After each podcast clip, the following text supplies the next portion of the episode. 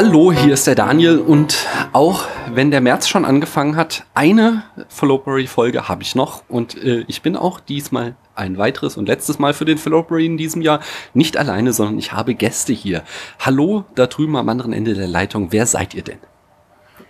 Hallo, ähm, hier ist erstmal Jochen, Jochen Ecke und neben mir sitzt der Knut, Knut Brockmann und wir kommen vom Ein Filmarchiv Podcast quasi zu dir rüber. Und soviel ich weiß, sitzen wir sogar in der gleichen Stadt und trotzdem sind wir übers Netz verbunden. Ach ja, komm, das wusste ich gar nicht. Ihr seid Frankfurter? Also ich bin das, er ist äh, Mainzer, er ist auf der falschen Seite. auf der, ja, ja, ähm, ähm, Mainzer gelegentlicher Koblenzer. Ja. Bist du denn dann äh, überhaupt fit, wenn jetzt gerade Karneval war oder äh, bist du komplett fertig mit der Welt? Äh, ich ich habe mich in meine Butze zurückgezogen und die Rollladen runtergelassen und äh, insofern könnte ich fitter kaum sein. Na gut, äh, kann, kann ich gut nachvollziehen. Ich bin auch nicht so der große Karnevalsfan. Mm, aber erzählt doch noch mal so zwei, drei Sätze äh, über euren Film-Podcast. Äh, der ist so ein bisschen der Shooting-Star in der deutschen Film-Podcast-Szene, habe ich das Gefühl. Äh, ich mache ja immer gerne diese Liste am Anfang des Jahres, irgendwie die besten Folgen des Jahres. Und äh, euer Cast, der wurde mir da um die Ohren gehauen. Ich sollte den unbedingt damit reinnehmen. Und das kann ich nur unterstützen. Ihr macht da ein sehr schönes Projekt. Ich sag da doch mal ein paar Sätze zu. Und das freut uns natürlich, dass du das so siehst. Ähm, ja, also wir haben mit einem Filmarchiv jetzt unsere, äh, sag ich mal, Leidenschaft wieder zurückgefunden, Filme zu schauen, denn wir haben so ein Berufsleben gefunden, das uns da nicht so viel Zeit für gegeben hat. Und da wir beide Film studiert haben, haben wir sozusagen angefangen, die Filme so ein bisschen auseinanderzunehmen, uns vor allem um ältere Filme zu kümmern, also Klassiker in Anführungszeichen, mhm. was bei uns einfach nur bedeutet älter als 20 Jahre. Und ähm, ja, und sie sollten auf Blu-ray verfügbar sein, damit jeder, der uns anhört, auch sich den Film irgendwie irgendwo besorgen und betrachten kann. Und im Zentrum geht es bei uns eigentlich darum, dass wir versuchen, eine filmnahe Analyse immer zu machen, in der es halt eben wirklich darum geht, wie ist der Film geschaffen, was benutzt er für visuelle Optionen, ähm, ja, so ein bisschen Formalismus mit einbringen. Genau, dann ganz viel filmgeschichtliche Einordnung. Das sind einfach so Leidenschaften, die wir selber so mitbringen. Es ging auch so ein bisschen um so ein nostalgisches Gefühl von äh, die Zeiten des Studiums eventuell wiederbeleben äh, und die Möglichkeit einfach, man hat im Studium ganz viele Sachen entdeckt und jetzt ist das so ein bisschen weggefallen und jetzt äh, haben wir uns selber sozusagen die Aufgabe gestellt. wir haben keinen Dozenten mehr, die uns auf Sachen hinweisen. Jetzt müssen wir das selber machen. ja, sehr genau. schön. Das, das Gefühl kann ich sehr gut nachvollziehen. Das war auch äh, eine, eine Mitintention dieses Films, dass äh, Paula, meine Co-Hostin und Freundin und ich äh, gerne wieder so ein bisschen Intellektualität mit in unser Leben bringen wollten, mhm. äh, was ja im Berufsalltag dann oft nicht äh, so ähm, an der Oberfläche ist, wenn man nicht gerade einen Universitätsjob hat. Mhm. Den, den, den ich allerdings habe, ah, muss, ich, muss ich ganz ehrlich eingestehen. Aber ich, das ist größtenteils, also ich bin Anglist. Ähm, ich arbeite in Koblenz an der Uni in der Anglistik und äh, das ist allerdings größtenteils halt Literaturwissenschaft und äh, ja, äh, da fehlt dann so ein bisschen die, das Bild fehlt. Hm, ja, schön, schön, schön. Ihr sagtet eben schon, ihr versucht in der Regel ähm, eine Blu-ray von dem Film zu erwischen. Habt ihr mhm. das hier geschafft? Denn das ist ja die Verfügbarkeit nicht ganz einfach. Das ist leider praktisch unmöglich. Mhm. Ja, also es ist sehr schade, weil es ja wirklich ein fantastischer Film ist. Äh, völlig ohne jeden Zweifel. Du Spoiler, du. und es, es gibt leider nur eine ziemlich schreckliche, man muss es leider so sagen, eine ziemlich schreckliche deutsche DVD. Der Film ist eigentlich in 4 zu 3 gedreht und die deutsche DVD haut da so ein Letterbox drauf und äh, ist generell von zweifelhafter Qualität. Also wir mussten, wir mussten auf den üblichen YouTube-Stream zurückgreifen, der sehr viel besser, aber jetzt auch nicht grandios viel besser ist. Immerhin äh, ohne Letterbox. Genau, das stimmt, aber ähm, diese, von diesem Moss-Film-Kanal, dem Studio. Genau, ja, ähm, ja, Da hatte ich nur das Problem, dass die Untertitel versetzt waren. Ähm, oh. das, also vielleicht lag es auch an meinem Computer. Jedenfalls ja. liefen die mit äh, fortlaufender Spieldauer immer weiter auseinander so dass okay. ich den Film dann tatsächlich zweimal geguckt habe. Erst nochmal auf dieser schrecklichen DVD-Fassung, wo auch vor allen Dingen die Bildqualität äh, unter ja. aller Sau ist und die ganzen Details gar nicht hervortreten. Mhm. Ähm, oder, oder umgekehrt, wie zum Beispiel bei dieser Kuhszene, die nachts spielt, aber dann äh, da irgendwie so viel Licht noch rausgequetscht wurde, dass man das auf der DVD wiederum gar nicht mitbekommt. Mhm. Und äh, nachdem ich dann einmal quasi äh, die Dialoge mitbekommen hatte mit deutschen Untertiteln, habe ich es dann wieder äh, nochmal auf YouTube YouTube geschaut und mir dann da im russischen Original angeguckt. Ja. Also das ist wirklich eine ganz, wirklich eine Schande und das gilt ja auch für ganz viele russische Filme. Ne? Hm, da ja. haben wir, da haben wir wenig Ahnung davon ähm, und es gibt ganz wenig Veröffentlichungen. Also momentan grasen die Labels so ein bisschen, zum Beispiel die, die Tschechoslowakei wird ganz viel abgegrast mhm. momentan. Genau. Wollen wir hoffen, dass wir zumindest in fünf Jahren vielleicht mal in Russland ankommen oder so. wir werden sehen. Sehr schön. Mm, wir sind hier beim Fallopery und da habe ich äh, die Ehre und die Pflicht zu sagen, dass es sich hierbei um einen Lieblingsfilm von Snake S und Tony Elf handelt. Äh, beides Follower von mir auf Letterboxd. Und ähm, das wirft mich aber auch schon wieder gleich in die Frage, die jeden Full Opera hier aufkommt. Ich glaube, wir machen das zum dritten oder vierten Mal, dass wir dieses Konzept durchziehen. Äh, denn was macht denn eigentlich einen Lieblingsfilm aus? Denn dieser Film, so beeindruckend wie er ist, könnte ich, glaube ich, für mich nie als Lieblingsfilm werten, einfach weil er so unglaublich belastend ist. Und ich, Absolut. Ähm, ich ich habe Knut nach dem, nach dem ersten Gucken die Nachricht geschrieben, ich habe den Film gesehen und jetzt jeden Willen zu leben verloren. also das fasst eigentlich ganz gut zusammen. Ja, ja auf jeden Fall. Ähm, was, was bedeutet für euch das Lieblingsfilm? Boah, da gibt's ähm, für mich sehr unterschiedliche Sachen. Also es gibt so, so ein paar Filme, die sind für mich sowas wie ein, wie ein Guilty Pleasure. Also ich, ich weiß wirklich, die sind jetzt nicht die besten Filme aller Zeiten, aber wenn es mir richtig, richtig schlecht geht, dann werde ich zum Beispiel The Whole Nine Yards immer wieder als Komödie einlegen und danach geht's mir einfach viel besser. Oder, oder so Sachen wie zum Beispiel äh, Police Story von Jackie Chan. So Sachen, die mich einfach wieder aufbauen. Das ist so die eine Richtung. Aber es gibt halt auch so diese Filme, die einfach sehr tief bei einem hängen bleiben. Und ich glaube, mhm. da, da fällt dieser auch so ein bisschen mit rein. Ähm, das ist ein Film, der, glaube ich, nie wieder so aus dem Kopf so richtig rausgeht. Und ähm, ja, da gibt's, finde ich, auch immer so, so eine Gruppe von Filmen, mhm. die, die dann äh, sich auf ewig und immer festgehängt haben. Ne? Also die man trotzdem aber nicht jede Woche sich angucken kann. Ich glaube auch. Also selbst wenn ich den jetzt zum Beispiel nie wieder gucken würde, würde ich mich auch in Jahrzehnten wahrscheinlich noch so an bestimmte Bilder und an bestimmte Stimmungen erinnern. Also das macht, glaube ich, schon auch so, vielleicht nicht Lieblingsfilme, aber so beeindruckende äh, Filme aus, die einem, die einen irgendwie begleiten, die irgendwie hängen bleiben. Äh, und dann gibt's natürlich noch die Sachen äh, aus der Kindheit, die dann irgendwie sich auf die Rückseite des Schädels einbrennen und die man dann auch äh, auf Gedeih und Verderb nie wieder los wird. Mhm. und äh, wenn man aus unserer Generation ist, dann sind das zwangsläufig immer dieselben. Ne? Ja. Oder halt die frühe Jugend, so etwas wie äh, La Boom, die Fete. Ähm, um ich wurde ungefähr hundertmal darauf angesprochen, diesen Film mir nicht nochmal anzugucken. Es ist einiges in mir zerstört, als ich ihn erwachsen nochmal gesehen habe. ja, es gibt so Filme, die man besser ruhen lässt. Das, das, das, das haben wir, glaube ich, alle schon erlebt. ich habe noch so ein paar Fragen aus dem mhm. äh, berühmt-berüchtigten spätfilmischen Brust-Fragebogen an euch äh, auch wieder herausgesucht. Ähm, und zwar eine relativ junge, erst in dem äh, Bogen aufgenommene Frage wäre meine erste, nämlich, wenn bei euch drüben Tarantino äh, zu Gast in eurem Podcast wäre, was würdet ihr ihn fragen? Ich fange gleich mal an. Also für mich wäre die Frage, die sich irgendwie stellt, weil der Mann ja als Drehbuchautor mit anderen Regisseuren so schlechte Erfahrungen gemacht hat und ich ihn ja als äh, Regisseur auch sehr, sehr schätze. Ähm, ich würde mich mal fragen, ob er nicht auch mal das Drehbuch von jemandem anderes machen würde gerne, wo er auch mal zu ganz anderen Optionen greift und wir mal eine ganz andere Seite von ihm vielleicht auch kennenlernen würden. Mhm. Und du, ja? Mein, hm, meine Frage wäre vielleicht am ehesten, das soll jetzt nicht wahnsinnig äh, kritisch klingen, äh, weil ich den Mann eigentlich auch ziemlich toll finde, äh, ob er sich manchmal vielleicht seinen Fans zu sehr verpflichtet fühlt. Mhm. Das fände ich eine interessante Frage. Ähm, ich glaube, in einem direkten Interview gäbe es da eine ganz unverbindliche Antwort da, da müsste man wahrscheinlich ins stille Kämmerlein mit ihm, um da was Ehrliches drauf zu hören. Aber das fände ich sehr spannend. Also diese Verhältnisse gerade von Leuten wie ihm, die so, die so eng verwoben sind, eben mit, äh, mit einer bestimmten Art von Zuschauer, mit quasi schon so fanatischen Anhängern. Ähm, das kann ja nicht spurlos an einem Künstler vorbeigehen. Und das fände ich wirklich spannend. Hm. Ja, ja, auf jeden Fall. Hm, ich mache weiter. Und zwar die nächste Frage, die ich an euch hätte, wäre, was darf man beim ersten Date über Filme mit euch, also beim ersten Date mit euch, äh, einem von euch, sag ich mal, äh, da, was darf man da nicht über Filme sagen?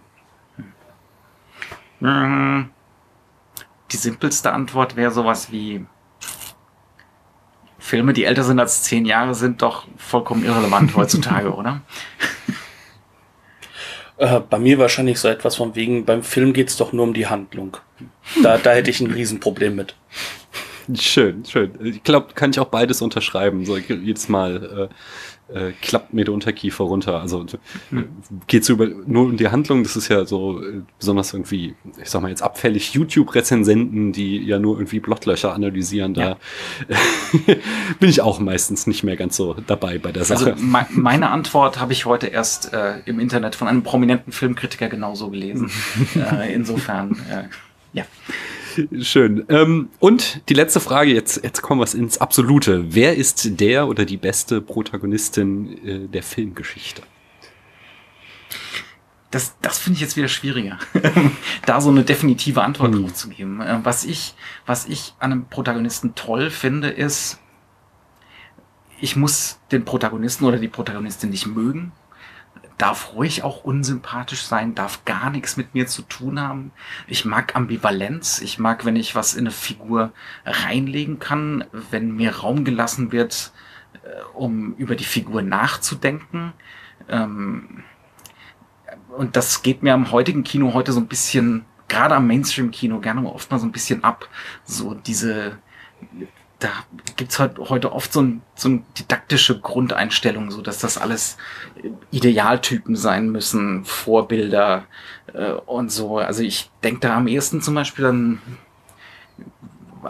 wenn es wirklich um das Ideal geht oder um so, ein, äh, um so einen tolle, um so einen tollen Protagonisten, zum Beispiel CC Baxter, die, die Jack Lemmon-Figur aus Das Apartment, ähm, das ist natürlich ein grundsympathischer Typ, aber es ist auch ein Enabler. Also es ist jemand, der seinen Chefs dabei hilft, ihre Frauen zu betrügen, äh, junge Frauen aus dem Büro auszunutzen ähm, und der das erst merken muss, uns auch nur teilweise merkt. Also er merkt es eigentlich nur auf so einer persönlichen Ebene. Das heißt, also so ein bisschen moralische Ambivalenz äh, bleibt da erhalten, egal wie sympathisch der Jack Lemmon da doch ist. Ähm, und das finde ich spannend an Figuren, wenn sie so menschlich sein dürfen ähm, dass sie nicht nur gute oder tolle Seiten haben. Für mich würde ich jetzt so fast in eine ähnliche Richtung gehen. Mhm. Deswegen mache ich es auch viel kürzer. Ähm, für mich wäre es, äh, auch weil es einer meiner Lieblingsfilme ist, persönlich äh, der Harry Call, gespielt äh, vom wunderbaren Gene Hackman in der Dialog, The mhm. Conversation, ähm, weil er ist auch kein Sympath, und er ist eine Figur, in die man sich am gewissen Punkt nicht mehr reindenken kann, nicht mehr reinfühlen kann. Hm. Aber er kämpft irgendwie mit Dingen, die für mich im heutigen Alltag unglaublich relevant sind. Mit diesen technischen Elementen, mit diesem, alle, du, du hast so viele Informationen, aber keine vollständig. Und er geht daran kaputt. Und ich finde, das ist eine Figur, die mir heute noch ununglaublich viel gibt. Und es bleibt auch noch so ein Geheimnis, wie du es schon gesagt hast. Das ist auch was ganz Wunderbares finde ich, wenn, wenn eine Figur geheimnisvoll bleiben darf, wenn nicht jede Kleinigkeit erklärt wird. Ja, schön. Und damit äh, kommen wir zum Hauptprogrammpunkt des heutigen Abends, nämlich äh, ich stelle euch die Frage, über welchen Film sprechen wir denn?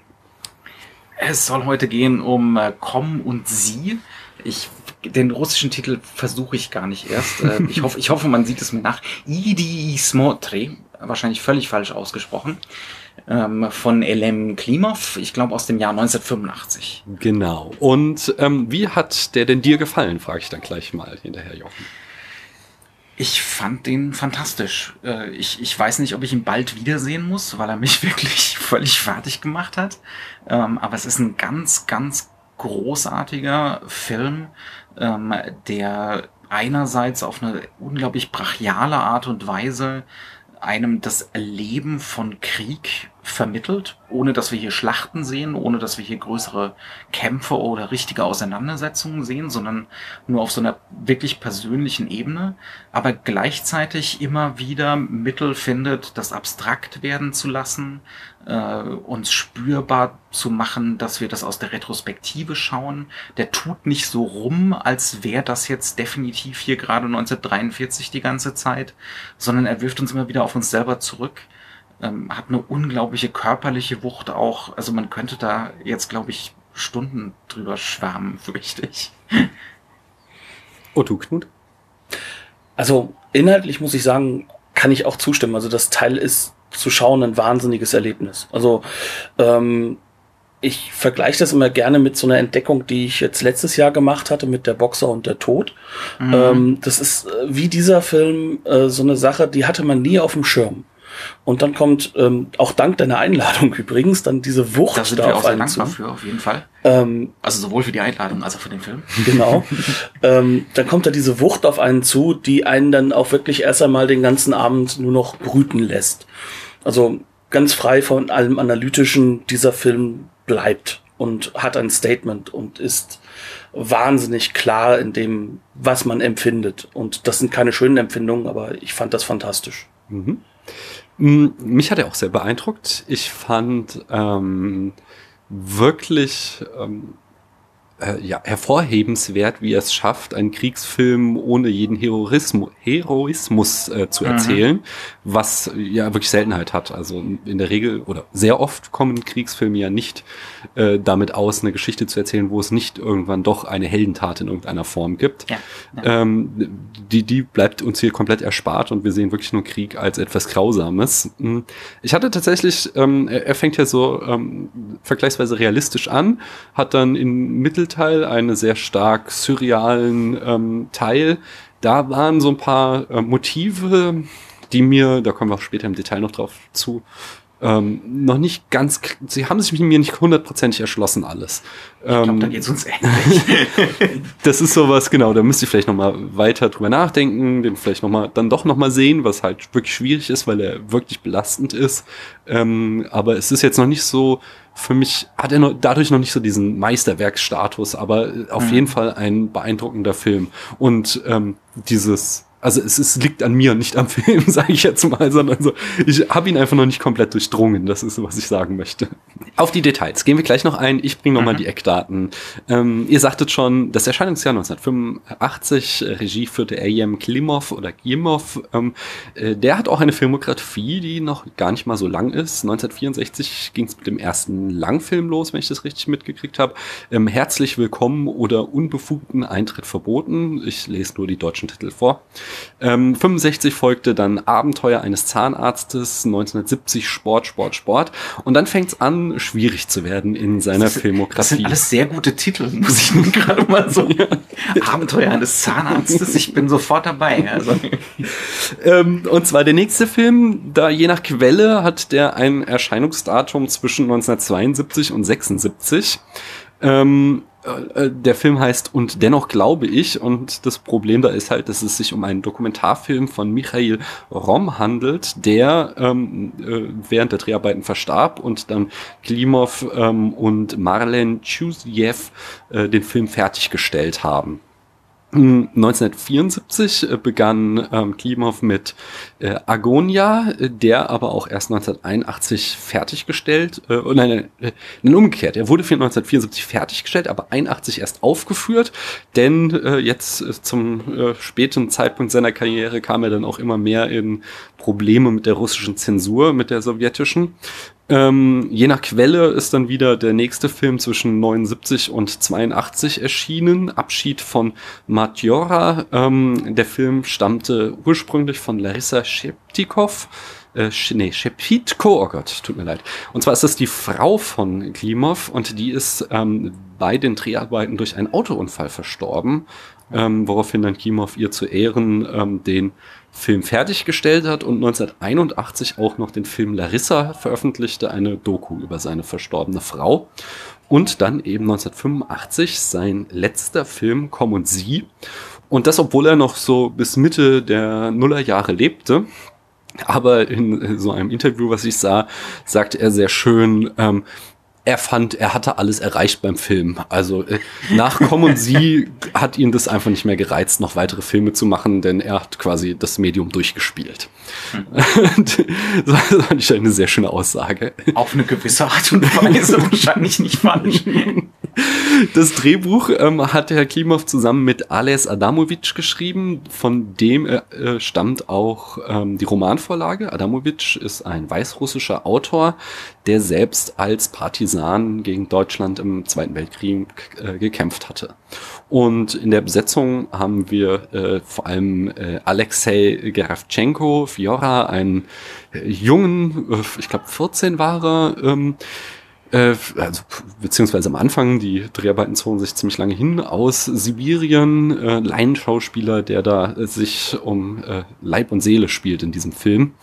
Und äh, die weibliche Hauptrolle, wenn man es so nennen will, äh, die Glascha spielt Olga Mironova. Und ja, das Genre, da liegen wir irgendwo im Kriegsfilm, der Tragödie, ein expressionistischer Film oder ein surrealistischer Film. Dann, ihr müsst euch jetzt einigen oder es zusammen machen, wer von euch die Handlung in fünf Sätzen zusammenfasst. Jochen ist bei uns immer der Handlungsmensch, deswegen überlasse ich ihm das jetzt das auch Das heißt wieder. nicht, dass ich gut mache. Das heißt nur, dass ich es mache. Besser als ich. Der Film spielt 1943 äh, in Weißrussland und wir begleiten Floria Geischun, wie du schon gesagt hast, zu Anfang des Films 14-jähriger Junge, der allerdings im Verlauf der Handlung rapide altert, sowohl in echt als auch in der Maske. Ähm, der Junge zieht in den Krieg, verlässt seine Familie, tritt einer Bande von Partisanen bei, die sich äh, gegen die deutschen Besatzer wehren. Das macht er so, das macht er eigentlich schon freiwillig, komplett gegen den Willen der Mutter. Ähm, und dann überschlagen sich die Ereignisse. Also es ist im Prinzip so eine, ja, es ist schon ja, eine Entwicklung hin mehr und mehr zur Katastrophe. Also er ist anfangs mit diesen Partisanen unterwegs, dort begegnet er Glascha, ähm, die anfangs so als Krankenschwester eingeführt wird bei diesen Partisanen, ähm, aber wohl noch andere, schlimmere Funktionen in dieser Bande hat, über die wir gerne noch spekulieren können, wenn wir das wollen. Ähm, dann wird er von diesen Partisanen getrennt, er zieht mit Glascha eine Weile völlig traumatisiert nach einem Luftangriff übers Land, er trifft wieder auf seine Dorfbevölkerung und äh, also auf, sein, auf diejenigen, die von seinem Dorf übrig geblieben sind, also seine Familie äh, wird dann noch äh, leider umgebracht oder ist umgebracht worden. Wir bewegen uns jetzt natürlich im Raum von, von schlimmsten Spoilern. Es hat, es hat keine wirklich äh, klassische Handlung, wie du es schon gesagt hast. Hier hat keiner Handlungsspielraum. Also hier kann keiner so richtig an den Ereignissen was verändern.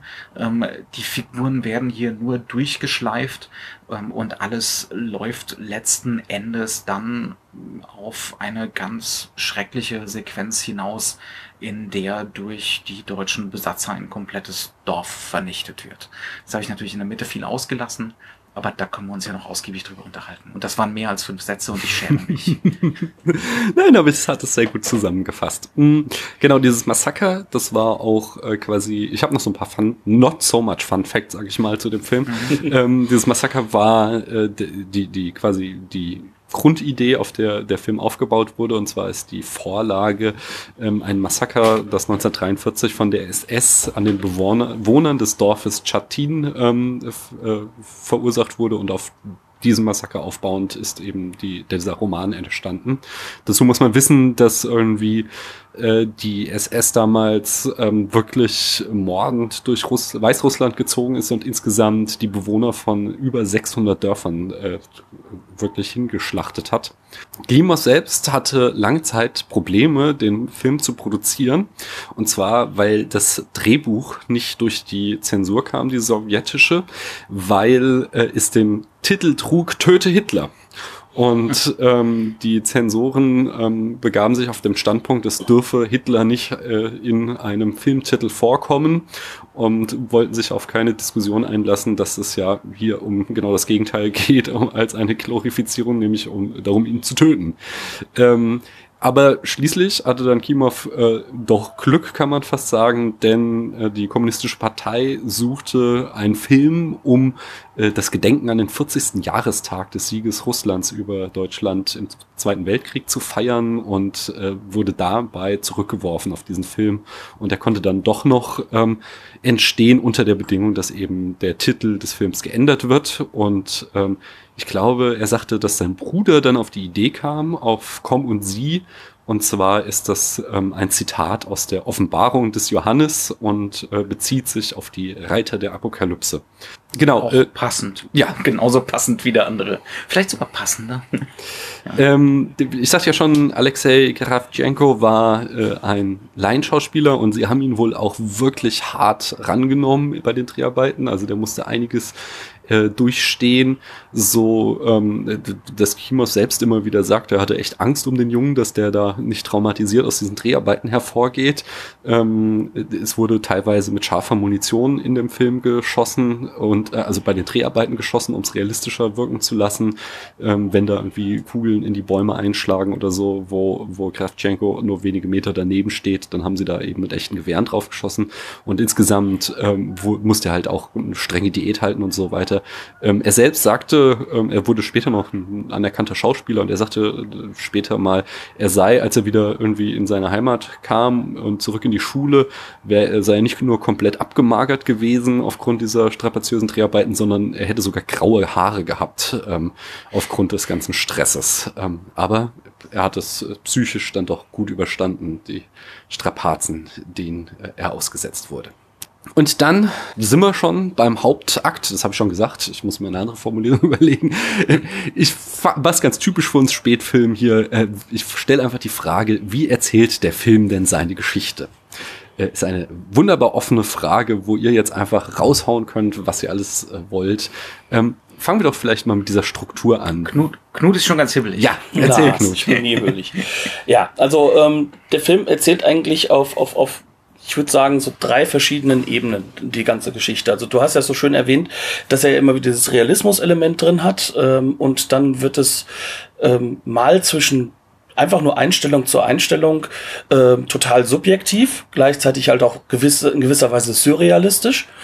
Und ähm, dann geht er halt wieder sehr, sehr stark zurück. Und äh, was mir halt unglaublich aufgefallen ist, ist, dass der Film eigentlich so zwei verschiedene Schulen des, des typisch russischen Films einnimmt und uns einfach nur eine Sache mitgibt, nämlich maximal zu verhindern, dass wir am Anfang einer Szene wissen, was da jetzt genau eigentlich passiert. So dass wir eigentlich immer zurückgeworfen sind auf die Hauptfigur und die bekommt also im Endeffekt andauernde Nahaufnahmen vom Gesicht, so dass wir da immer wieder sehen können, was sozusagen in diesen Nahaufnahmen passiert. Die mhm. werden uns aber dementsprechend montiert dargestellt. Ähm, was im Kern bedeutet, der Film erzählt seine Geschichte ähm, in einem ganz ja fast schon Mise-en-Scène-artigen ähm, Handkamerastil, wo die Kamera sich immer wieder im Raum bewegt, aber hat dann immer diese reingeschnittenen Reaction-Shots, die sozusagen unvermittelt dastehen, so im Nichts stehen und wechselt dann einfach auch wirklich dann zurück in eine ganz andere Tonalität. Das heißt also, er wechselt Tiefenschärfe, mal weite Linsen, mal hat er definitiv Farbfilter äh, vor den Linsen ähm, und das halt im gleichen immer. Und das Ganze ist so maximal darauf ausgelegt, dass wir eigentlich gar nicht so richtig realistisch verstehen sollen, was passiert und uns wirklich in die Szene und vor allem in die Figuren reinarbeiten müssen. Und das macht der Film unglaublich effektiv. Also das ist so ein ganz, ganz typisches, also wir sagen das bei uns immer sehr schön, so, so ein Verfremdungseffekt, der da ganz, ganz extrem entsteht.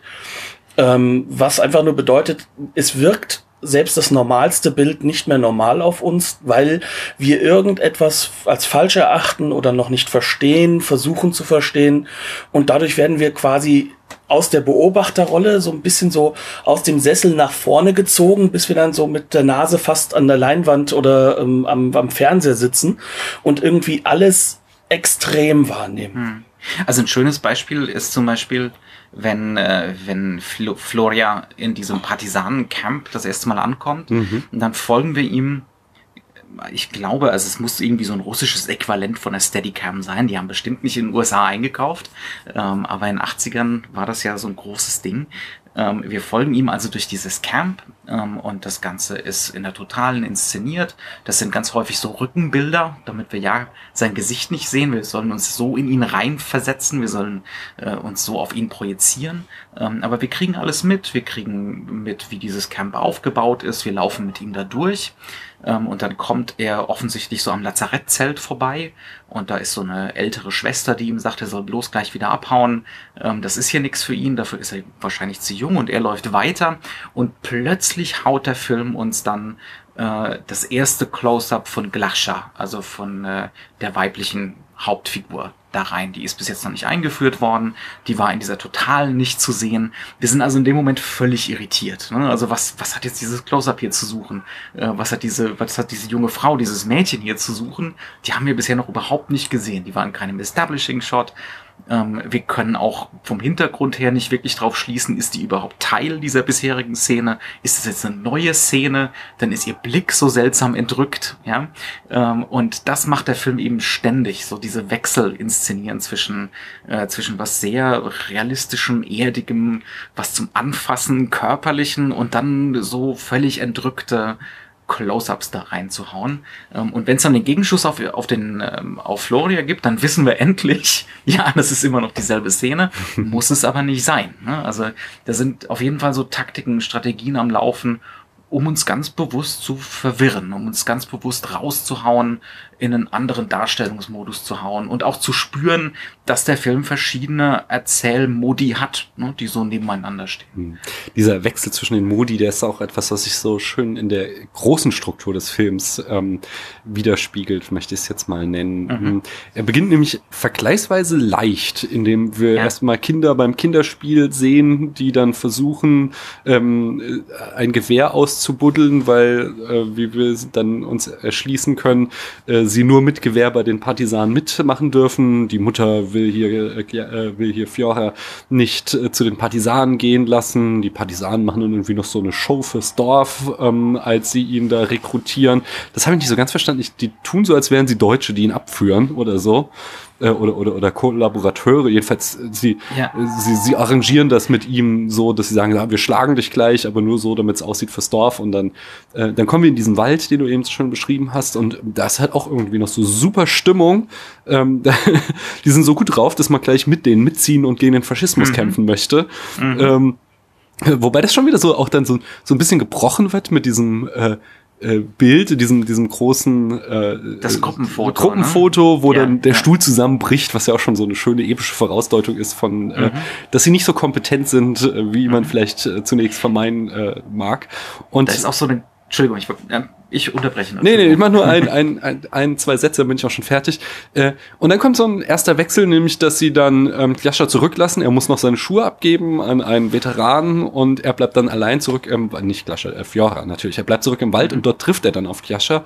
Und äh, dann kippt der Film, äh, also dann lässt er plötzlich diese äh, stringente Narration, die bis dahin noch mhm. vergleichsweise stringent war, komplett hinter sich und wir haben so eine äh, sehr ausgedehnte Szene von den beiden im Wald, ähm, wo es wirklich sehr assoziativ plötzlich ist und es nicht mehr geht, um eine Geschichte zu erzählen, sondern eine Stimmung zu transportieren, die ja. eben dann je durch diesen Luftangriff äh, durchbrochen wird. Mhm. Da, also das fand ich auch enorm irritierend. Das ist wahrscheinlich die erste richtig, richtig irritierende Szene des Films.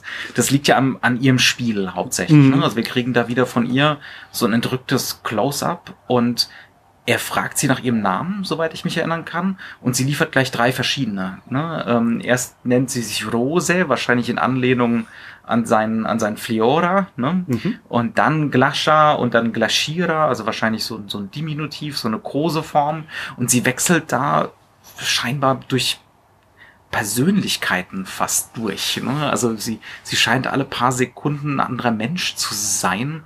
Und dann krieg, also ich habe das so genommen im Sinne von, die ist auch schon zu diesem Zeitpunkt schwer traumatisiert. Ja, also ich weiß nicht, wie du es wahrgenommen hast. Ging, ging das jetzt an mich oder an Knut? Ja, ähm, an dich. Das war so die erste Szene, ähm, wo ich mir noch nicht ganz erschlossen habe, äh, mhm. was das jetzt sollte. Also ich, ich habe ähm, das dann im weiteren Verlauf eher so den Kontrast da drin gesehen, dass es ja äh, immer noch was sehr Kindliches, sehr Verspieltes ja. hat, wie die miteinander umgehen ähm, mhm. was dann ja im nächsten Moment je durchbrochen wird durch diesen Luftangriff und die darauf dann folgenden dramatischen und entsetzlichen Szenen, die wir sehen, um ja, dort ja. uns eben äh, so diesen Kontrast aufzumachen. Äh, es steckt ja auch ganz viel von einem Coming-of-Age-Film hier quasi drin. Unbedingt. einem oder äh, oder so eine perverse ja so eine Pervertierung von mhm. einem Coming of Age. Film. Das trifft ja, sehr gut. Ja. Also es geht auch auf jeden Fall darum zu sehen, wie Fiora äh, seine Kindheit hinter sich lässt und äh, langsam in ein schreckliches Erwachsenenleben ja. äh, reinrutscht, seine Unschuld quasi hinter sich lässt. Und, und das gilt ja für sie auch. Ne? Das erste, was sie macht, ist da ihre weißen Unschuldsblumen bei ihm in den Kessel werfen. Ja, so in den, in den Matsch rein.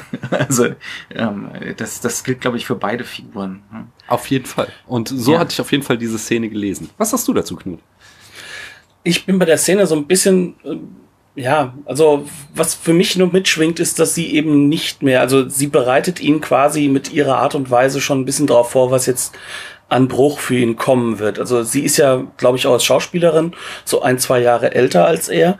Und ähm, ich sag mal so, eine Sache, die immer wieder angedeutet ist, dass sie wohl auch eine, also für den Adjutanten, also den zweiten Mann sozusagen so ein bisschen auch die Geliebte sein muss nebendran und dass da sozusagen dieses Kindliche schon längst gebrochen ist in ihr. Mhm. Und ähm, diesen Wahnsinn, den habe ich da sehr, sehr stark in diesem, ja, in diesem ja. ersten Durchwechseln der verschiedenen Modi in ihr gesehen, weil äh, dass sie ja im Endeffekt ja jetzt auch so einfach verschiedene Bilder von sich zeigt und nicht mehr so das reine Ich, sag ich mal, nicht so dieses naive, ich bin eine Person mehr ist, sondern wirklich so diese drei, vier verschiedene Persönlichkeiten in sich trägt, je nachdem, was da gerade benötigt wird und das ihm sozusagen auf dieser Ebene klar macht. Also das ist so eine Sache, die bei mir damit geschwungen ist, dass so äh, sie versucht irgendwo ihm klar zu machen, das Spiel ist vorbei. Jetzt, jetzt wird es hart mit dem Leben. Von Anfang an. Also sie wird ja auch immer so dargestellt, sie ist ihm klar also zumindest am Anfang klar überlegen. Ne? Sobald es dann körperlich wird, geht es ihnen beiden dreckig. Aber am Anfang, sie weiß eigentlich schon, wie die, wie die Nummer läuft. Ne?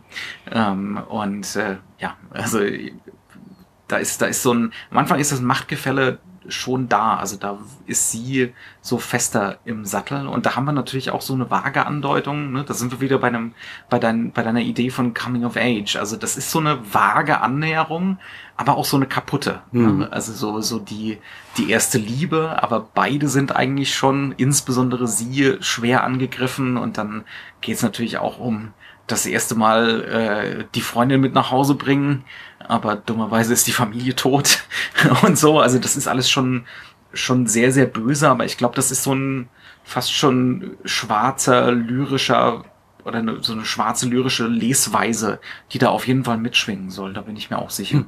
Hm. Ich fand spannend auch, äh, wie, also der Film macht hier auch noch äh, in dieser Begegnung zwei Kniffe inszenatorisch, die mir sehr gut gefallen haben. Einerseits ähm, arbeiten wir hier mit einer Spiegelung. Also wir kriegen ja, ja gleich am Ende des Films nochmal gezeigt, wo sie dann wirklich komplett zerstört ist und wirklich nur noch ja, ähm, äh, ja hospitalisch vor sich hin redet.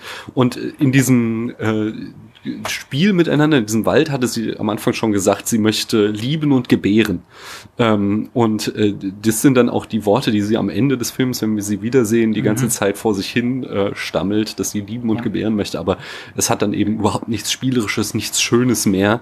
Ähm, und sondern, sondern es ist dann wirklich nur noch, nur noch tragisch am Ende. Ja, ja. Also es ist so, das ist ja eigentlich der Komödienplot. Ne? Zwei Liebende finden sich und heiraten und äh, ja, das wäre das Ende und danach kommen natürlich Kinder. Mhm. Und da, damit signalisiert der Film halt ne, auch, das ist, wir sind hier eindeutig im Bereich Tragödie. Mhm.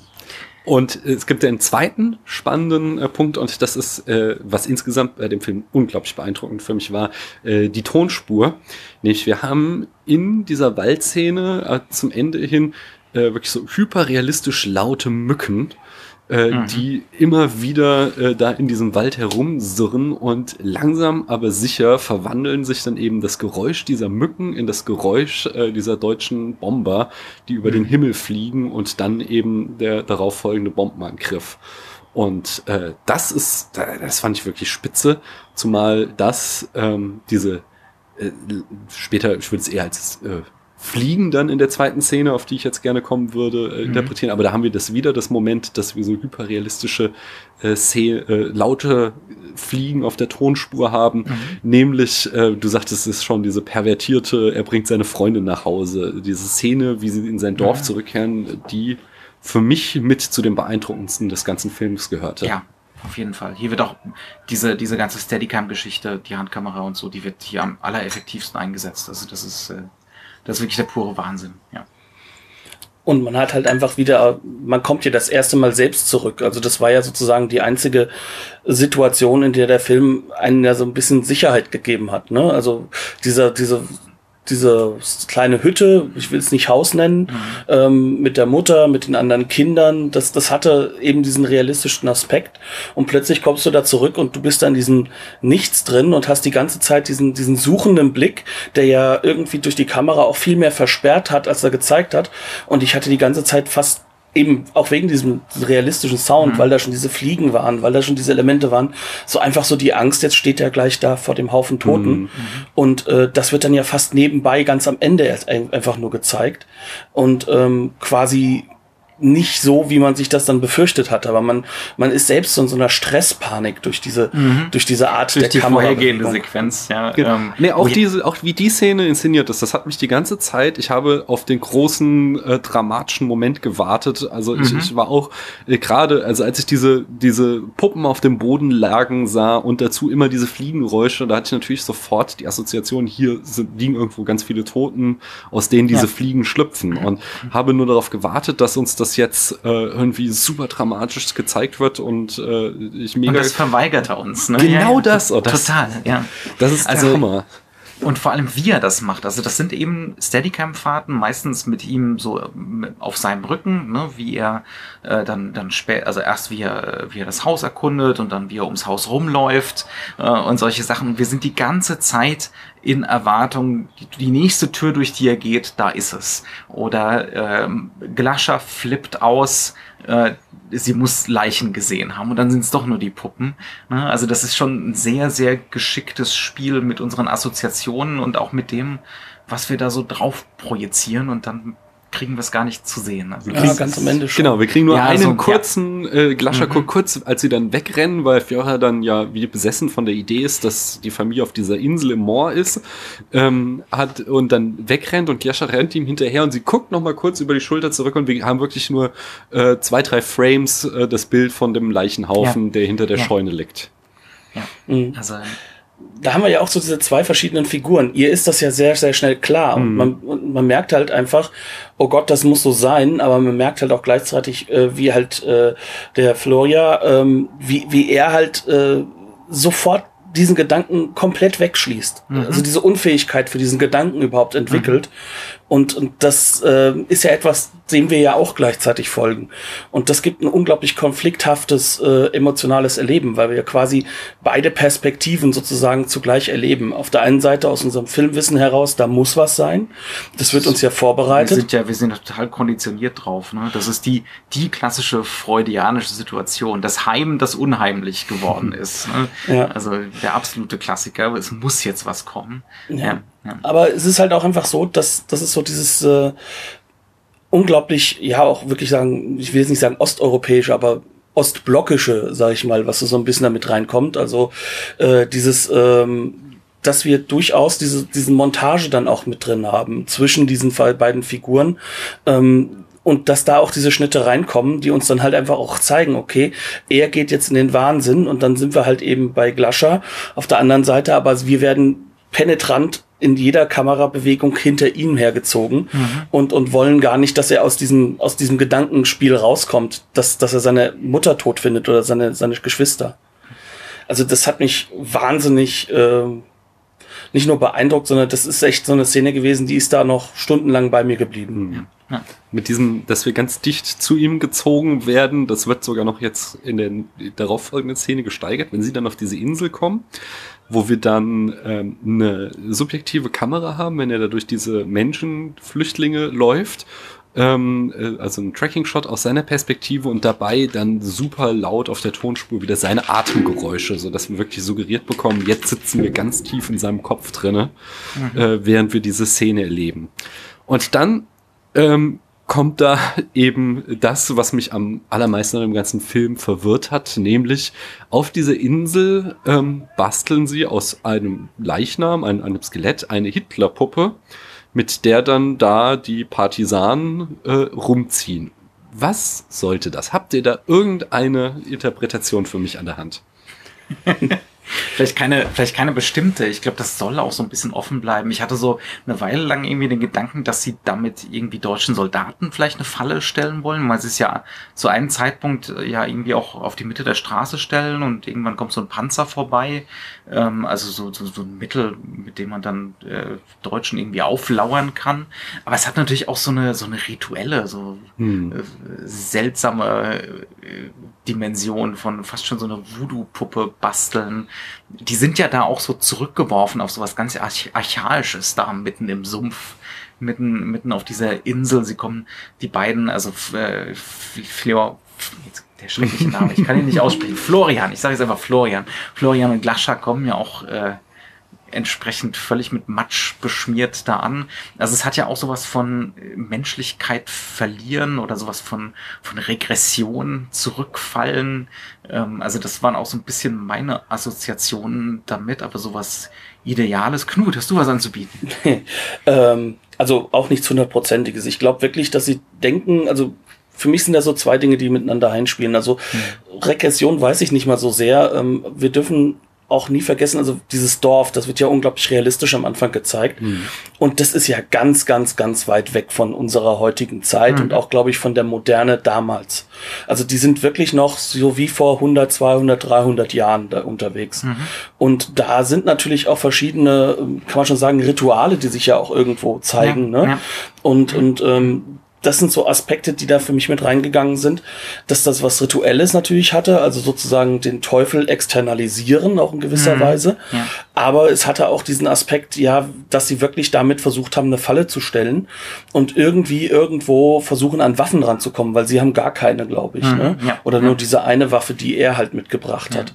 Und dass sie damit dann versuchen, weiterzugehen, um dann irgendwie weil ich glaube, der Hauptgrund, warum sie los wollten, ist ja, um, um Essen zu besorgen, weil mhm. da ja auch nichts ist. Ja. Und diese Vermengung kommt da, glaube ich, zustande. Aber ich glaube auch, am Ende des Tages ähm, sollen wir da zu dritt quasi hier sitzen und uns nicht genau einig sein. Ja. Eine, eine Sache, die ich vielleicht noch irgendwie mit, mit in den Ring werfen würde, sozusagen, wäre, ähm, der Film will uns, glaube ich, auch so ein bisschen darauf vorbereiten, es wird ja auch diese russische Seite nicht als so durchgängig positiv dargestellt. Hm. Also was ja erstaunlich ist und was wahrscheinlich wirklich erst 85 so mit Perestroika, Glasnost und so irgendwie überhaupt ging. Ne? Ähm, und dass da so ein bisschen eben diese extrem negativen Gefühle, diese, diese Lust, auch jemanden umzubringen, dieses unbedingt Wollen, dieses Rache nehmen wollen, auch so ein bisschen dargestellt wird, weil das wird ja dann später äh, auch noch ein, ein ganz großes Thema, ne, ähm, was wirklich erstaunlich ist. Also natürlich sind die Deutschen sehr viel dämonischer und fürchterlicher, ähm, aber, aber auch auf dieser Partisanenseite, die waren jetzt nicht so komplett als vollkommen positiv dargestellt. Mhm. Das sieht man gleich in äh, der nächsten für mich beeindruckenden Szene, mhm. wenn sie auf ihrer Essenssuche nämlich dann einem Bauern die Kuh klauen. Und äh, in dem Moment ist aber auch der Film jetzt schon wirklich in, ganz tief in einer surrealen Erzählweise ja, angekommen. Ja. Hier wird uns wirklich kaum noch eine stringente Handlung präsentiert, sondern es geht viel mehr darum, jetzt eben äh, diese Stimmungen, äh, diese Kriegsstimmungen einzufangen. Ähm, und äh, Fiora und ein anderer Partisan haben dann eben diese Kuh gestohlen und äh, treiben die über so ein offenes Gelände davon und geraten dann äh, plötzlich unter Beschuss. Und äh, was ich daran beeindruckend fand, ist, wie unspektakulär der Kamerad stirbt. Der wird getroffen, mhm. äh, Fiora guckt noch einmal nach ihm und ähm, das war's dann auch. Demgegenüber bekommt dann aber die Kuh eine dramatische Sterbeszene noch und nöcher. Die wahrscheinlich ähm, und das wäre vielleicht der richtige Ort für so ein, für so ein Trigger Warning oder so, die wahrscheinlich wirklich umgebracht wurde. Also das sieht leider schwer danach aus, als hätten sie die Kuh tatsächlich für den Film äh, da äh, vor, vor laufender Kamera umgebracht. Ja. Ähm, hat natürlich auch einen Effekt. Also ich fand das auch ganz fürchterlich. Mhm. Ähm, ist natürlich auch so dieses Wissen so um, ich glaube, hier stirbt gerade wirklich ein Lebewesen. Ähm, äh, und dann da irgendwie Empathie zu haben, das ja, also es war, war für mich auch irrsinnig effektiv. Dann hat es natürlich auch wieder so Montagemomente. Also wir kriegen zum Beispiel so die so ein Close-up von dem flatternden Auge der Kuh. Ich weiß nicht, ob du dich da ja, ja. erinnern kannst. Und dazu dann das Leuchtfeuer von den Deutschen. Und das sah für mich fast aus wie so ein zynischer Kommentar auf sowas Transzendentes. So, geh auf das Licht zu. So, ja, aber halt wie so eine, wie so eine zynische Version davon, weil es ist nun mal eine Kuh, die da stirbt.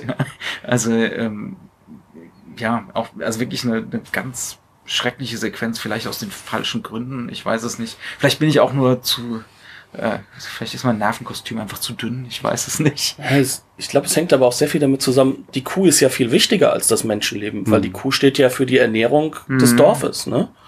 Ähm, und damit für eine ganze Menge mehr Menschenleben sozusagen. Ja. Auch wenn ich nicht glaube, dass der Film auch nur ansatzweise versucht, uns ja. da in so eine Richtung zu drücken, äh, dass wir jetzt so ein Menschenleben gegen viele aufwägen. Das ist so eine sehr westliche Sache dann wiederum.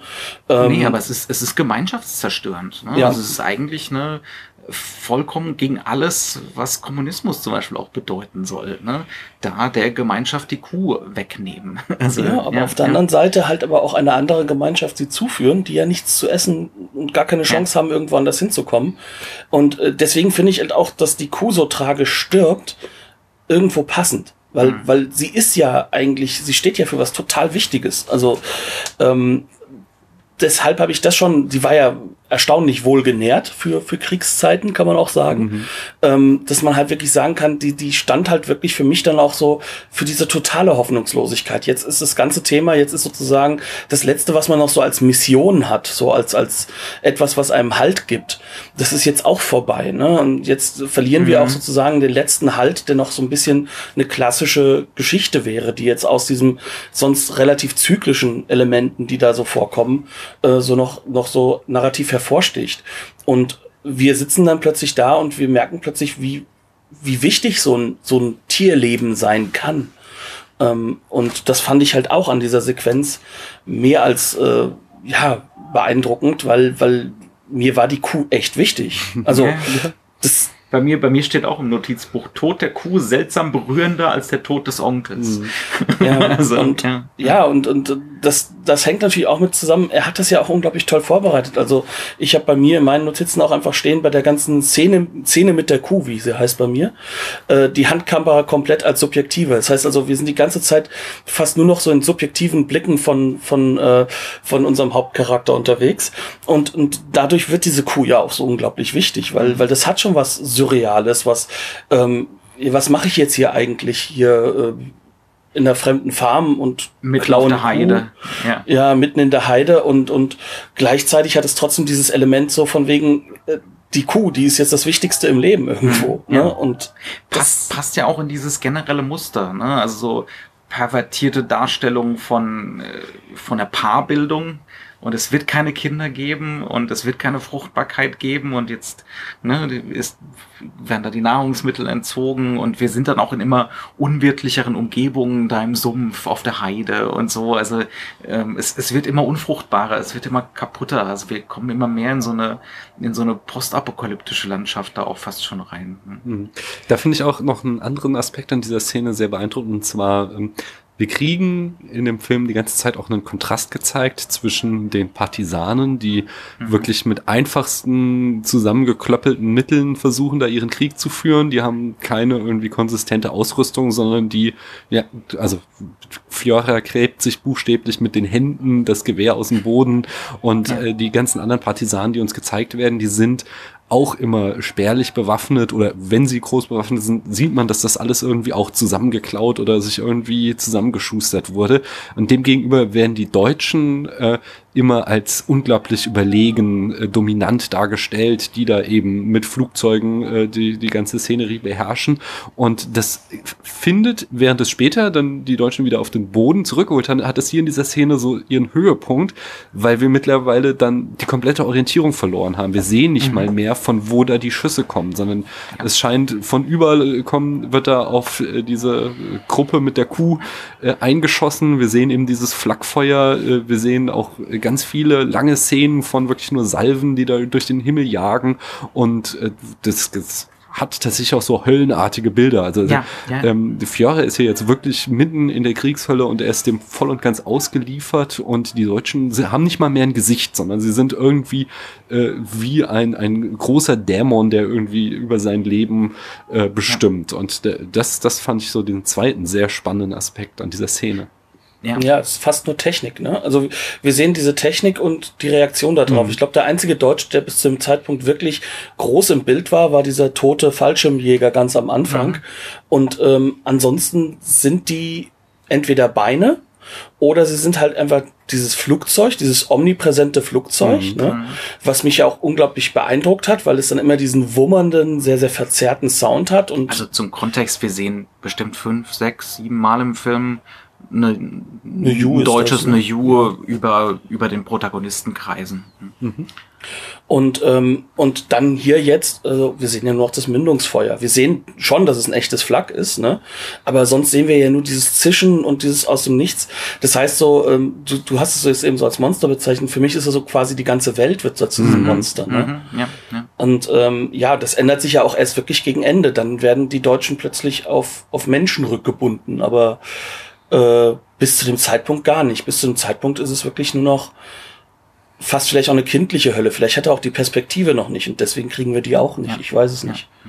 Und wie fandet ihr das Ende, dass sie, also, dass dann die Deutschen plötzlich so ganz menschlich dastehen und äh, grausam sind und mhm. äh, war das, äh, hat das reingepasst in den Film? Hat es dem wieder eine andere Note gegeben oder fandet ihr, dass es eher rausfällt? Da haben, da haben wir tatsächlich auch gerade lang drüber geredet und diskutiert. Also mein, mein erstes Gefühl war so ein bisschen, ähm, dass es vielleicht ein bisschen zu viel ist. Mhm. Also es ist definitiv halt nicht die Banalität des Bösen und so die Verwaltung des Massenmords, sondern es ist wirklich ähm, diese Vernichtung dieses Dorfes und der Dorfbewohner ist dann so ein grausamer, fürchterlicher Karneval. Mhm. Ne? Ähm, auch wieder so ein, so ein Höllenbild eigentlich, wo die Deutschen so das Publikum geben und äh, ja, die, die Weißrussen eben ähm, die armen Teufel auf der Bühne. Ähm, und das, das, die, die Regieanweisungen gehen für alle von diesen deutschen Soldaten immer in Richtung von, mit einer Ausnahme, sei maximal grausam, sei maximal sadistisch. Ähm, kann man drüber diskutieren. Also ich habe also was mir aufgefallen ist, ist halt, dass fast jeder aktive Deutsche stockbesoffen ist. Mhm. Ähm, also für mich ist das schon, also wir hatten es jetzt eben mit dem surrealistischen, realistischen. Hier passiert was total surrealistisches eigentlich, was man mhm. sich nicht vorstellen kann als als Mensch in so einem ähm, heutzutage zum Glück relativ friedlichen Land. Und ähm, Gleichzeitig ist aber die Darstellung, finde ich, gar nicht mal so unrealistisch, mhm. sondern da geht es dann wirklich darum, das sind Menschen, die versuchen, das Gegenüber so zu entmenschlichen, dass sie dann halt auch umbringen können, versuchen daraus auch Tiere zu machen, äh, versuchen sich mit dem Alkohol sozusagen selbst zu betäuben. Ähm, ohne dass sie aber irgendwie positiv rückgebunden werden, mhm. sondern das wird einfach wirklich nur dargestellt. Und wir bleiben einfach konsequent und konstant trotzdem bei dem ähm, äh, bei unserem Hauptcharakter. Ähm, und dass der ja überlebt oder dass er überhaupt in dieser Szene weiter gucken kann und nicht schon viel früher stirbt, hängt ja auch wirklich nur durch so einen Zufall. Ne? Also er geht da ja durch so ein Fenster durch, durch das da vorher einer fliehen möchte und der wird noch erschossen, aber bei ihm sagen sie, naja, komm raus. Und, und, und diese Sinnlosigkeit auf der einen Seite, diese unglaubliche Brutalität, äh, ich finde, dass wir schon darauf vorbereitet werden, dass wir das sozusagen als rückgebundenes Ziel mhm. sehen sollen. Ähm, ist es immer passend. Da finde ich, müssen wir den Kontext, äh, glaube ich, halt so ein bisschen wegnehmen von, von unserer Jetztzeit mhm. und das wirklich so ein bisschen auch aus dieser sowjetischen Sicht anschauen. Und ähm, da ist das natürlich ein unglaubliches, auch pazifistisches Statement, das da trotzdem noch mit reinkommt, wenn man halt so sieht, ähm, es wird reduziert auf ein paar perverse Leute, also zum Beispiel dieser General, mhm. der da mit diesem Plumpolori oder was das auch immer war, mhm. äh, da mhm. entlang läuft, der wird ja schon wirklich so, so wieder, wieder so enthoben äh, zu so einer Teufelsgestalt. Aber alles drumherum agiert halt nur so. Und vor allem, und ich glaube, das ist gar nicht mal so, so wenig krass für die Zeit. Wir haben halt gleichzeitig Leute, die aus dem aus der heutigen oder damals heutigen Sowjetunion kommen, die dort ganz klar Kollaborateure sind mhm. und die mitmachen und teilweise noch heftiger und härter vorgehen als alle anderen, um zu beweisen, die fast noch abstruser sind. Also wir haben ja, ja diese eine Gestalt, der Typ, der sich noch auf seinen Helm die Hakenkreuze gemalt hat, um zu demonstrieren, ich bin mindestens genauso Nazi wie ihr, vielleicht noch sogar krasser Nazi. Ähm, also der, der Film hält da ja nicht hinterm hinterm Busch damit. Ne? Also das ist das ist schon ein sehr interessanter Aspekt, ähm, dass da diese Kollaboration wirklich so super direkt gezeigt wird. Ähm, aber ich, es gibt ja so ein bisschen Variation. Ich weiß nicht, ob es dir aufgefallen ist. Es gibt einen Deutschen, als er dann auf diese Scheune, in der alle Dorfbewohner eingeschlossen sind, schießen soll und schießen muss, der weint. Hm. Der, der steht so im Mittelgrund, ähm, ist aber schon so ein bisschen der Fokus auf ihn gezogen. Also es gibt schon so ein paar Ausnahmen ähm, und es gibt auch so ein paar, die sich so rausnehmen, die sich so ein bisschen so rauslavieren. Aber klar, also ob das so effektiv ist, äh, da nur das oder größtenteils zu 95 Prozent das Dämonische zu zeigen, ja. Wobei, also ja. ich, ich kann es dem Film halt, also ich muss dann, werde dann halt wieder auf eben die Geschichte zurückgeworfen und diese ja, ja. über 600 Dörfer, die da in Weißrussland ausradiert wurden, was dann entsprechend ein, ein, ein nationales Trauma dargestellt hat und äh, da dann so eine Inszenierung auch durchaus nachvollziehbar ist. Was ja, ich hier, ja, total. hier wiederum auch sehr clever fand, war dann wieder ähm, die Spiegelung der Fotoszene. Dass wir ja am Anfang äh, mhm. äh, eben diese äh, Partisanen-Fotoszene haben, wo äh, Fiora auch schon quasi inszeniert wird. Er muss sich da irgendwie hinlegen, um besonders äh, äh, ja, ja, für die Kamera dargestellt zu werden, um dann nur kurz darauf zu sagen äh, bekommen, dass er gar nicht mitziehen darf. Und hier mhm. wird er halt dann wieder äh, inszeniert, aber diesmal eben von der SS und eben auf äh, ja schrecklichste Art und Weise, indem sie ihm halt eben die Knarre an den Kopf setzen und er da mit ähm, äh, panisch aufgerissenen Augen in die Kamera blickt, weil er denkt, jeden Moment wird er jetzt sterben. Und äh, wir dann ja, ja, da wiederum einfach so eine gespiegelte Szene haben, die ich in der Inszenierung wieder ja, sehr effektiv fand, die mich äh, ja. auch schon wieder echt fertig gemacht hat. Auch schauspielerisch. Ja, also das, genau. das, dieser Blick, der wird mir mein Leben lang bleiben. Ja, absolut. Also definitiv. Also ich würde dir ja auch total zustimmen, dass, dass diese Szene drin sein muss eigentlich. Ähm, also was ich halt denke, Jochen, du kannst mich korrigieren, aber ich glaube, was Jochen so ein bisschen meint, ist natürlich, ähm, wir kommen da so ein bisschen auch von diesem Hannah Arendt-Denken her, mhm. die Banalität des Bösen darzustellen, ist eigentlich effektiver. Ja.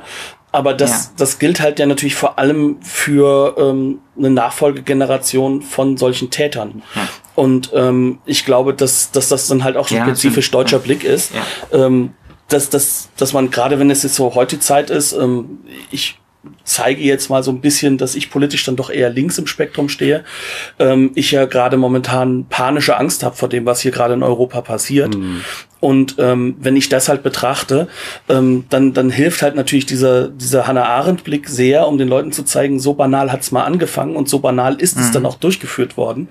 Aber auf der anderen Seite kann ich natürlich mehr als nachvollziehen, dass das natürlich klar gemacht werden muss, auch irgendwo, ähm, was dort passiert ist und was dort wirklich mhm. auch emotional passiert ist. Und der Film versucht es ja auf die emotionale Ebene. Ja. Äh, und zwar nicht auf der Ebene von wegen schockierter Blick oder sowas, sondern es soll bei einem bleiben, dass ja. so etwas nie wieder passiert. Und das tut's. Und ich glaube, es ist auch, es ist repräsentativ für das, was da passiert ist. Also da bin ich mir sicher. Ja, also gar keine Frage. Ja. Ja, wollen wir noch auf diesen, soll man es Epilog nennen, äh, eingehen? Weil ähm, wir kriegen ja dann quasi wieder eine Spiegelung im Kleinen, wenn dann wir nochmal eine letzte Szene haben, in der dann die Partisanen ihrerseits wieder äh, diesen General äh, und ein paar Kollaborateure und äh, untere Nazis äh, quasi gefangen genommen haben. Und äh, hier versagt uns dann aber der Film wiederum äh, den heroischen Moment der Partisanen, sondern mhm. wie die mit denen umgehen, ist jetzt vielleicht nicht ganz so dämonisch, aber auch eben nicht sonderlich heldenhaft. Ja. Um es vielleicht ein bisschen zu, zu kontextualisieren, also du hast ja schon gesagt, ne, äh, die, die Partisanen nehmen deutsche Offiziere gefangen und äh, dann steht da einfach die Frage im Raum, was machen wir mit denen jetzt? Ne? Ähm, einfach nur erschießen? Äh, mitnehmen oder ihnen was ähnlich Barbarisches antun. Also das ist dann so die, äh, die moralische Verhandlung, die dann da so stattfindet. Ähm, hat auch so ein bisschen so Züge von so diesem Tribunal aus M. Daran hat, das hat mich auch so ein bisschen mhm, erinnert. Ähm, da, damit hat es so gewisse Ähnlichkeiten. Und das ist natürlich faszinierend zu sehen, ähm, dass da eben auch gezeigt wird, dass da auf beiden Seiten, aber eben insbesondere auf dieser russischen, also schwierig auszudrücken, ähm, dass der, dass der Film schon auch versucht zu zeigen, dass auf der russischen Seite auch sowas wie eine totale Traumatisierung da ist ähm, und dass da auch sowas ist wie es fallen moralische Schranken ne? und es, es findet sowas statt wie äh, ja, Rache nehmen ähm, das ist erstaunlich. Also es hat überhaupt gar nichts Heroisches. Wir kriegen diverse äh, Großaufnahmen von den Partisanen, die dann eben diese Deutschen anstarren und das sind wirklich, es sind hasserfüllte Blicke, aber es sind schon auch, also die Blicke haben auch was Edles. Also es unterscheidet sich schon in der in der Inszenierung ein bisschen ja, zumindest ähm, von von der Inszenierung von den äh, von den SS-Offizieren. Weil es ja auch irgendwo erst noch verhandelt wird, ob man mhm. den Schritt geht. Ja, also ja. da da findet ja halt eben wirklich genau das statt, ja. was vorher eben uns ja von versagt wurde. Also ja. da wird ja ausgeführt ja. bei den Nazis. Ne? Und ähm, das muss man halt wirklich sagen, dass das hier äh, stehen halt einfach auch wirklich Blickwinkel gegeneinander, die auch unvereinbar sind. Ja, natürlich. Und das ist ähm, fand ich jetzt auch zutiefst beeindruckend, weil es ja im Endeffekt die Konfrontation mit dem Publikum ist. Ne? Mhm. Dass das Publikum sich halt auch dieser, dieser sag mal, diese Aushandlung sozusagen man, stellen muss. Man sieht sich da selbst. Also ich glaube auch, das ist so das klassische gespiegelte russische, in dem Fall das russische Publikum, das sich in diesen Figuren gespiegelt wiedersehen soll. Und eventuell, ich meine 85, da gab es wahrscheinlich noch genug Leute, äh, ne, potenziell im Kinopublikum, die, äh, die diese Zeit auch miterlebt haben und die, die sich dann in dem Moment selber die Frage stellen müssen, ne, was sie genau in diesem Moment tun würden ähm, ist eigentlich so ein, so ein klassisch brechtianischer Trick. Ne? Die, mhm. Diese Publikumsdopplung oder die, mhm. die Doppelung des Tribunals. Ähm, ja, auch sehr, sehr klassisch russisch, glaube ich. Kriegen, kriegen wir immer wieder. Deswegen habe ich dieses Ostblockische genannt, ja, ja. weil da hatte ich schon mhm. recht ja. so ein bisschen im Hinterkopf, der ja sehr viel Einfluss halt auch ähm, durch halt eben vor allem die DDR halt auch auf das ähm, auf das ganze Erzählkino hatte.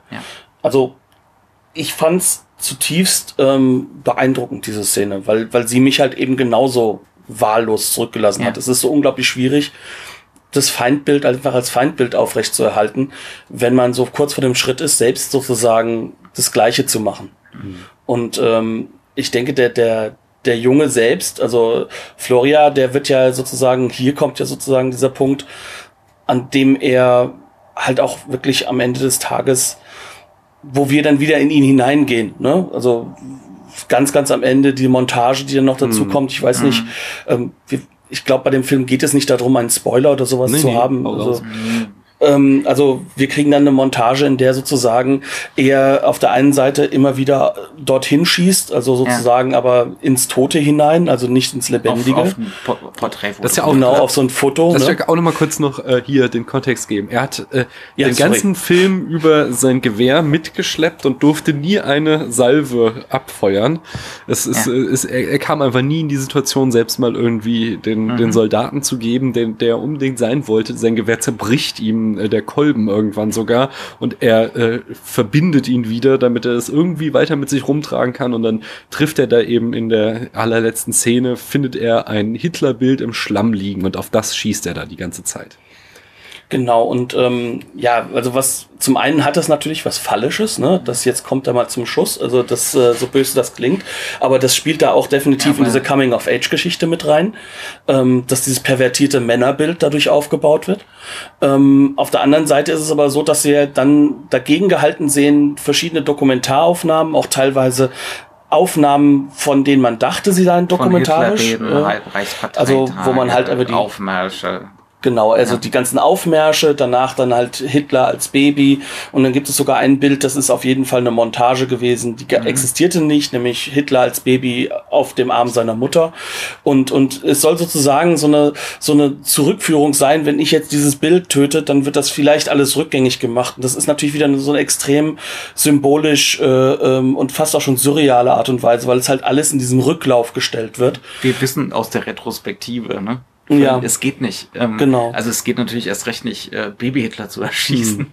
aber, ähm, aber nichts davon kann funktionieren und nichts davon wird funktionieren und und aber lässt das, so das raus, Unglück ne? ist, ist schon geschehen. Ne? Also der ganze Film hat ja auch diese, baut immer wieder diese, diese Marker mit ein, ähm, dass, dass das Ganze hier wir sehen das retrospektiv. Es ist eben 85, es ist nicht mehr 43. Ähm, auch zum Beispiel da ganz am Anfang, wenn dieses äh, Partisanenfoto gemacht wird, da wird so dieser Vertigo-Effekt draufgelegt, hm. ganz sanft.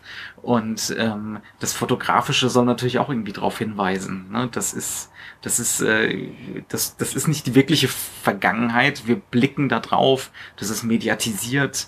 Ähm, das ist eine Aufarbeitung. Das ist eine Bearbeitung.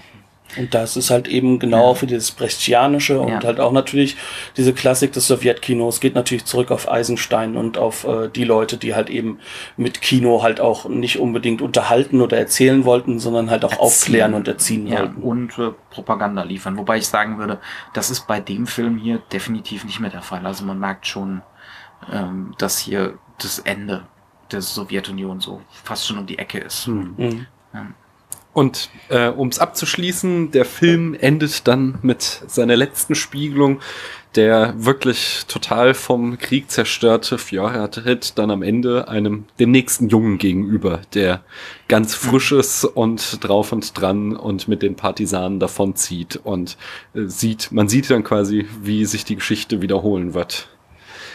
Ja, harter, harter Stoff, sage ich mal.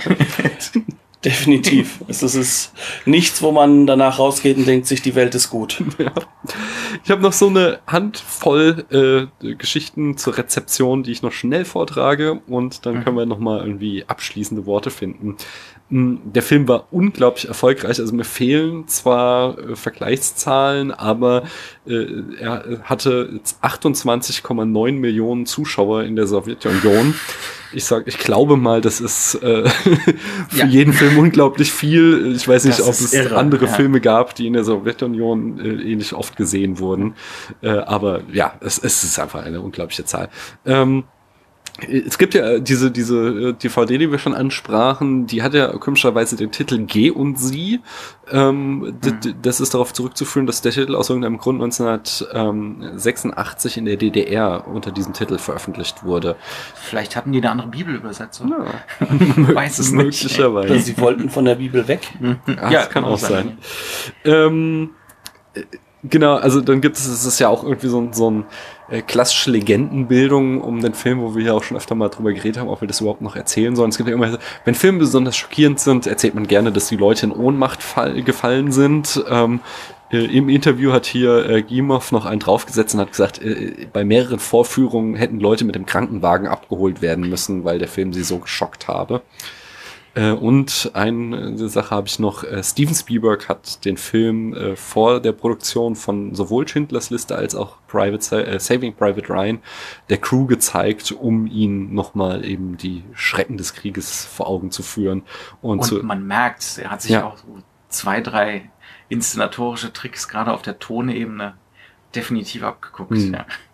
ja, und äh, der Film äh, hat auch, er hat einen Preis gewonnen äh, beim Internationalen Filmfestival in Moskau, hat er den Fibretsky-Preis erhalten, äh, aber vor allen Dingen steht er auf äh, jede Menge Bestenlisten. 2008 wählte ähm, habe ich vergessen. Ich glaube, ich glaube, das Empire Magazin, genau, wählt ihn auf Platz 60 der 500 größten Filme aller Zeiten und äh, auf Platz 24 der 100 äh, besten Films of World Cinema.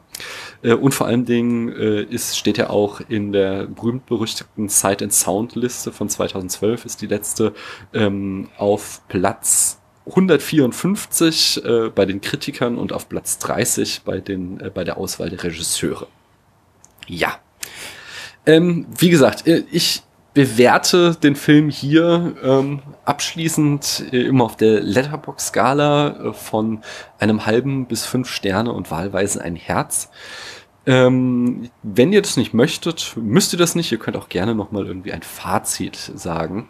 Ähm, und ich, ich mache es auch ganz schnell. Es ist so ein Film, den ich als äh, fraglos gut und sehenswert einstufe, den ich aber, wie ich anfangs schon sagte, noch nicht so ganz einordnen kann. Und solchen Filmen gebe ich ganz gerne vier Sterne. Und äh, weil er mich so fertig gemacht hat, äh, kriegt er aber kein Herz von mir. Es ist, es ist eben, für mich ist das es kein Lieblingsfilmpotenzial. Es ist kein Film fürs Herz. Genau. Nein, genau. Es ist ein. Film, der einen nachhaltig äh, traumatisiert, nachhaltig beeindruckt ähm, wo ich mich vom Schauerlebnis erholen musste äh, und auf jeden Fall sehenswert, wenn, wenn ihr euch das zutraut, euch sowas nicht äh, zu sehr mitnimmt, schaut ihn euch an, äh, da habt ihr auf alle Fälle, äh, ja, es ist keine verschenkte Zeit, sag ich mal, wenn ihr ihn gesehen habt. Wollt ihr noch abschließende Worte und wahlweise eine Wertung abgeben? Ja, also ähm, da das dein Podcast ist, Podcast ist ähm, gebe ich natürlich eine Wertung. Ähm, das, äh, äh, das obliegt mir als Gast nicht, es nicht zu tun, finde ich. Ähm, also äh, ich würde dem Ganzen, also das, das Herz, äh, wenn das so für Lieblingsfilm steht oder für, ach, ist das schön, ähm, lasse ich das weg. Ich gebe dem Ganzen definitive fünf Sterne. Mhm. Ich fand den Film grandios in seiner Machart. Ähm, und anstatt des Herzens kriegt er von mir ein knutsches Uff für mein Gott, was habe ich da gerade gesehen und wie soll ich das jemals verarbeiten? Ich, ich gehe einfach auch mal bei den fünf Sternen mit. Ähm, sehe ich ganz genauso. Es ist ein Film, der für einen als Zuschauer wirklich was erfahrbar macht, aber nicht auf plumpe Art und Weise, nicht auf eine Art und Weise, sondern gerade, weil er uns immer wieder auf uns zurückwirft, weil er uns eben darauf aufmerksam macht, dass wir hier gerade was Gemachtes sehen, dass wir im Rückblick hier über was nachdenken gemeinsam. Ähm, und das Uff kann ich auch so nur wirklich unterschreiben. ja. Schön. Ähm, ist, das hat mich sehr gefreut, dass wir es jetzt tatsächlich noch geschafft haben. Äh, nach, nach, nach einigen Fairnissen. Und genau, da ja. hat sich durch, vor allem durch meine Erkältung, die ich in den letzten Wochen mitzukämpfen wir hatte, waren, hat sich. Wir waren aber auch nicht ganz unschuldig, also von daher. das sehr nach hinten verschoben, aber äh, sehr, sehr schön. Sag doch mal, ähm, da ihr bestimmt jetzt hier den ein oder anderen unter unseren Hörern beeindruckt habt mit eurem Filmwissen, äh, was so als nächstes bei euch äh, zu erwarten ist, damit die Leute gleich rüberschalten können. Ui, das hängt natürlich damit zusammen, ich weiß ja nicht genau, wann du online stellst. Ähm, ich gebe jetzt mal den Film als erstes raus, den wir gerade im Programm haben. Wir haben uns mit der tschechoslowakischen Neuen Welle das zweite Mal auseinandergesetzt, weil auch ein tolles Buch zum Thema entschieden ist. Das dritte Mal. Ja, das dritte Mal stimmt. Mhm. Und haben uns äh, Intimate Lighting äh, angeschaut. Intime Beleuchtung. Das ist ein wunderbarer kleiner Film über äh, die Tschechoslowakei damals, 1965. Als nächstes wechseln wir aber brachial das Metier und wir werden uns mit dem allerersten originalen 1979er Mad Max äh, auseinandersetzen. Uh.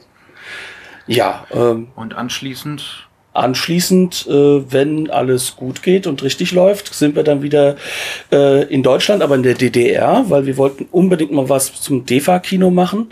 Und wir haben uns ausgesucht den ersten deutschen Nachkriegsfilm. Na, einen der allerersten. Ja, er gilt als der erste, mhm. aber von äh, Wolfgang Staute, äh, Die Mörder sind unter uns. Der wird dann danach kommen. Sehr schön. Äh, da freue ich mich mhm. drauf. Das ist ein spannendes Programm. Die aktuelle Folge steht bei mir im Podcatcher schon in der Liste der noch zu hörenden Folgen. Äh, wird in den nächsten Tagen nachgeholt und die anderen cool. kommen bei mir auf jeden Fall auch dran. Likewise, likewise. genau. Ich danke euch auf alle Fälle nochmal, dass ihr hier wart und äh, ich danke auch allen Zuhörern und Zuhörerinnen, die bis hierhin zugehört haben. Und, und ja, wir haben natürlich auch für die Einladung zu danken. Sehr, sehr gerne, sehr, sehr gerne. Ähm, ja, macht's gut. Tschüss. Tschüss. Tschüss.